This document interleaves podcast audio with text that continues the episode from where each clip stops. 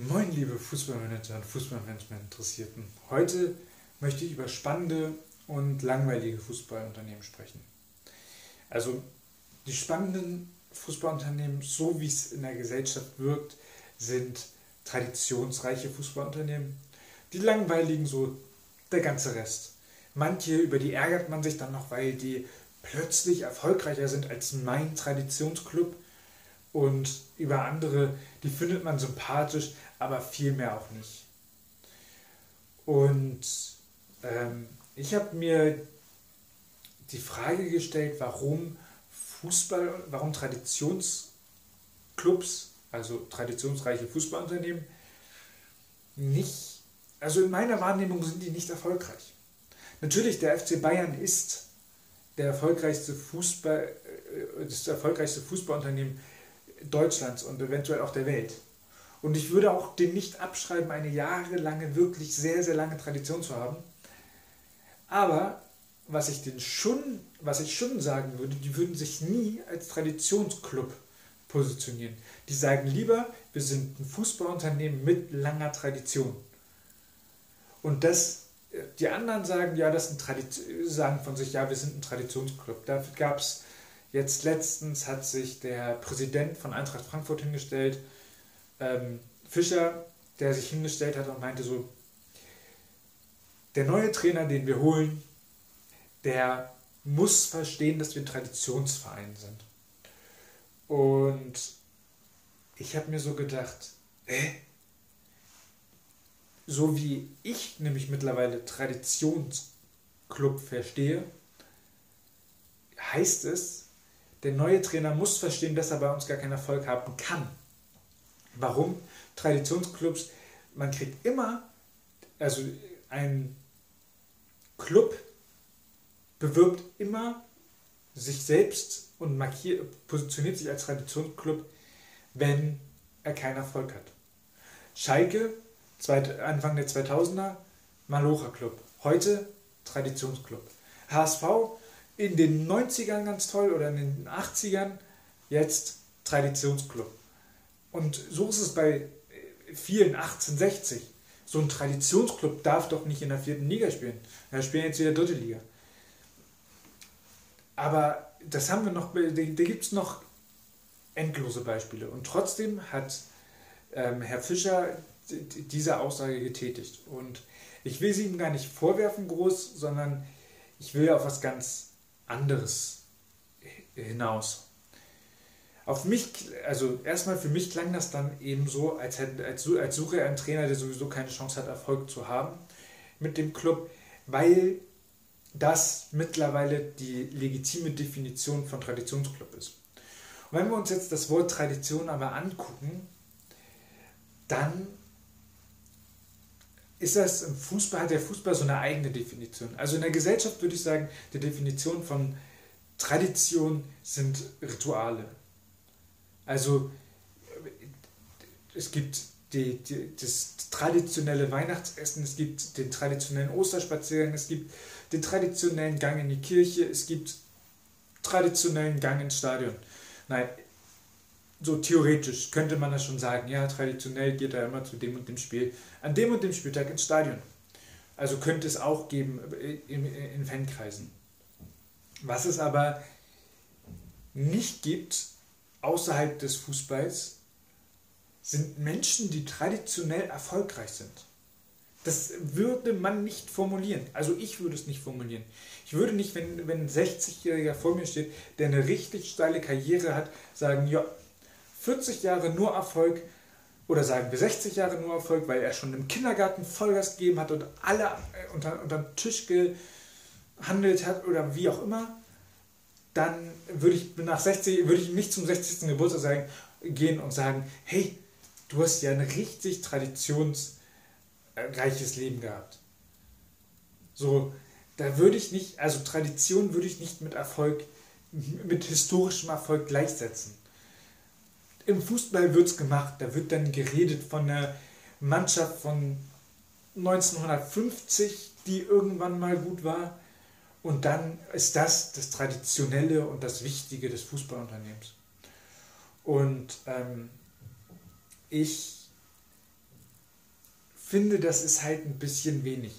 Wenn wir in der, wir haben halt diese, es geht, glaub, glaube ich, bei den Fans der Traditionsclubs, denen geht es gar nicht so unbedingt um die Erfolge. Ja, die sind net, nice to have, aber die Rituale sind, werden ja auch nicht mehr gemacht. Also die Rituale verändern sich. Weil ähm, beim HSV äh, hat man bis vor zwei Jahren noch irgendwie von Dortmund und Bayern geredet, war aber schon drei Jahre in der zweiten Liga so ungefähr.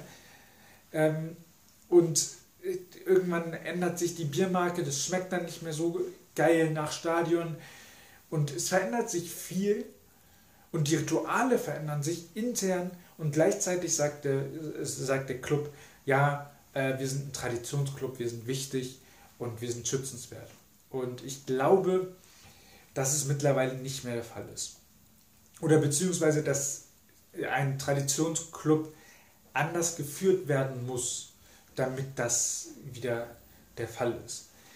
Weil das Argument, das, zwei, das eine Argument ist immer, wir sind ein Traditionsclub, wir können nichts ändern. Und das zweite Argument ist, wir können nichts ändern, weil, die, weil wir zu viele Medien haben. Hier. Und das interessiert zu viele Medien und bla. So. Jetzt, ja, man könnte von mir sagen, ich bin Social Native, keine Ahnung, was das heißt, aber man könnte es vielleicht sagen. Aber ich bin jetzt auch schon in einem Alter, wo ich das dann auch mal hinterfrage, diese Aussage mit hier seien zu viele äh, Medien. Und dann gucke ich mir das an und denke mir so, selbst mein Vater kann sich eine Kamera vors Gesicht halten und reinquatschen. Und das könnte er online stellen. Das würde der hinkriegen. Das heißt, jeder heutzutage ist oder kann zu einem Medium werden. Das heißt, es ist scheißegal, ob die äh, große Zeitung sich dahin stellt und sagt, ja, wir sind jetzt hier wichtig und wir würden jetzt gerne mal mit dem Vorstand reden, oder ob da jemand anderes, wie beispielsweise mich, äh, vorbeikommt und der sagt, äh, ja, ich würde gerne mal ein paar Fragen stellen.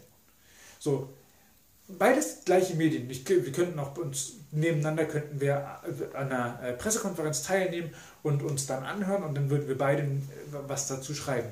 Das passiert beim HSV genauso wie bei Freiburg, genauso wie bei Bayern, genauso wie bei Dortmund. Dementsprechend ist, wir, wir, wir leben in einer Gesellschaft, wo jede Person sein eigenes Medium sein kann und jede Person seine Meinung teilen kann. Und dementsprechend ist es einfach Quatsch, wenn behauptet wird, dass die Traditionsclubs, ähm, dass die Medien das Problem wären. Und das würde ja heißen, dass seit Social Media existiert, haben ja die, die kleinen oder die, die unscheinbaren, nenne ich sie mal, die, die unscheinbaren Clubs, ähm, gar nicht so, also müssten ja eine riesen Medienlandschaft plötzlich bekommen haben und gar nicht wissen, wie sie damit umgehen und äh, dementsprechend aufs Sportliche sich nicht mehr konzentrieren und plötzlich ähm, nicht mehr erfolgreich sein. Aber das ist gar nicht der Fall. Der Unterschied ist, welche Geschichten erzählt werden. Während ein Traditionsclub wie der HSV irgendwie Geschichten erzählt von Neuanfang mit einem 70-jährigen Trainer oder äh, die, eine schöne Diskussion im Vorstand ähm, eskaliert oder die Geschäftsführung ähm, oder äh, keine Ahnung, da hat man das Gefühl, die Medien kommen einfach nur aufs Gelände des HSV und schon hören sie irgendwas und können daraus eine Story machen. Und das könnte so sein. Ich glaube aber nicht, dass es so ist, weil aus meiner Wahrnehmung die unscheinbaren Clubs, da kommt nicht so viel raus. Da wird aber genau die gleiche da wird aber genauso viel passieren. Weil ob jetzt in Hamburg sich 200 Menschen treffen oder in Freiburg, der Lärm, der da entsteht, wird der gleiche sein. Oder ziemlich der gleiche. Und ähm, jetzt ist natürlich die Frage, was machen die anders? Ja, die erzählen einfach andere Geschichten. Es gibt ähm, in Dänemark den Club, der, der Scouten mit Daten macht? Was sagt ein Traditionsclub? Nee, das ist nicht menschlich, das machen wir nicht. Ähm, es, gibt, ähm, es gibt mit Hoffenheim und Dortmund in Deutschland, glaube ich, aktuell immer noch nur zwei, die einen Foot Burnout haben. Braucht man nicht, wenn man bessere Tools hat. Ich kenne nur kein besseres Tool für Pass- und Reaktionstraining, wo du nicht die ganze Zeit jemanden, noch jemand, noch jemand Menschliches dabei hast, der das, der die Qualität beeinflusst. Und dementsprechend hm, ist dann die Frage, braucht man das? Und dann könnte man sagen, ja, ist teuer. Ja, so stimmt, könnte sein, für einen Otto Normalverbraucher ist es teuer. Aber für einen Club, der schon mal 2, 3, 4 Millionen Euro für einen Spieler ausgegeben hat, egal ob Gehalt oder Ablösesumme, ähm, der muss sich dann fragen, ob sich lohnt, das in den Spieler oder in das Bessermachen der, der aktuellen Spieler ähm, investieren, investiert ist. Und wenn man Hype will, dann sagt man natürlich, ja, nö, kaufe ich mal Messi.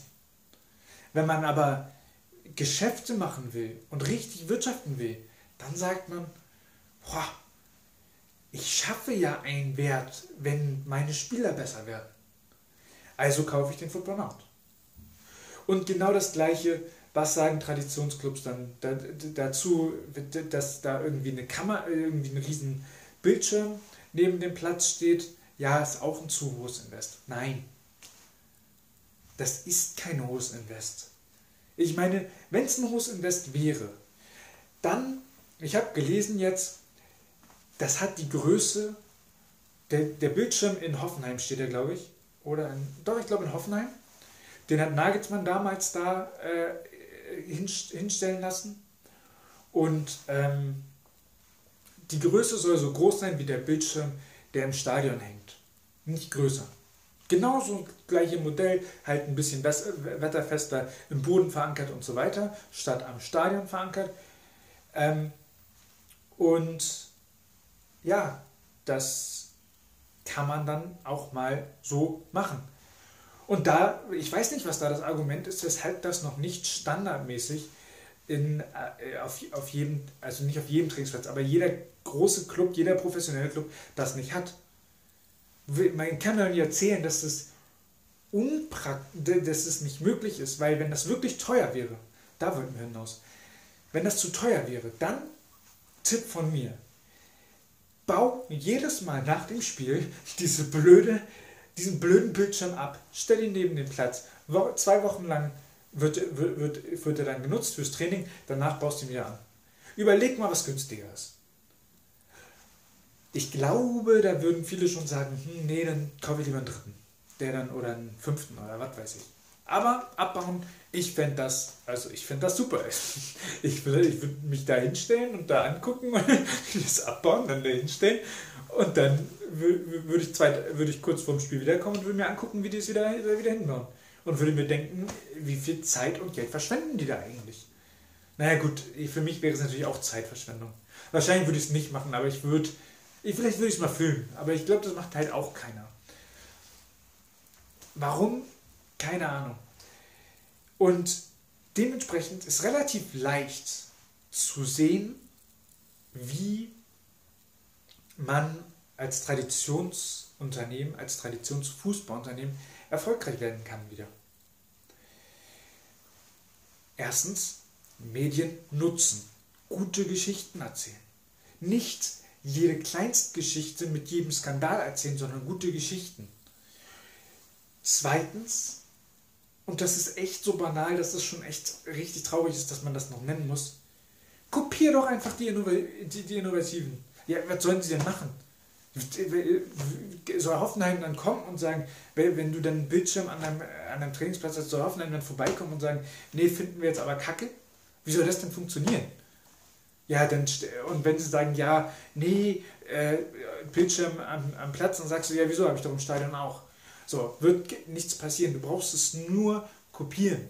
Aber die, die, Klasse, die Traditionsfußballunternehmen suchen Ausreden, finden Ausreden und dementsprechend finde ich sie auch mega langweilig mittlerweile. Allesamt. Die anderen, nehmen wir mal in Freiburg, nehmen wir mal in Hoffenheim, nehmen wir mal in Regensburg, nehmen wir mal in Heidenheim, die machen ja irgendwie was anderes. Ähm, und die machen das irgendwie anders, so irgendwie so langweilig und gleichzeitig erfolgreich. Das ist schon echt beschissen. Zumindest ist das der Tenor, den man aus den Medien hört. Wenn man sich dann anguckt, was sie dann schreiben über die einzelnen Produkte, äh, über die einzelnen Projekte, die sie umsetzen, mit äh, irgendwie mit Regensburg, ja, die irgendwie da ihren Jahrenturm haben, mit Heidenheim, die mit Void irgendwie Voltaikanlagen über ein Stadion bauen, mit ähm, Freiburg, die ein komplett neues Stadion bauen, die über Jahre über ein Stadion gebaut, gespielt haben, das gar nicht, das theoretisch vom Platz her fast nicht Bundesliga-konform wäre. Ähm, und Hoffenheim, die halt alles Mögliche aus dem Nichts hochgezogen haben, ja, mit Geld, aber auch sinnvoll verwendet, wie eben ähm, an der Technik erklärt. Ähm, die machen das halt anders. Und die Projekte werden dann alle gelobt. Da gibt es kein Medium, was sagt, nee, das finde ich jetzt irgendwie blöd. Sondern alle sagen, ja, irgendwie ist das gut. Und die Fußball- und, und, und die äh, Traditionsclubs sagen dann, mh, hm, ja, gut, ja, nee, machen wir trotzdem nicht. Warum? Zu teuer.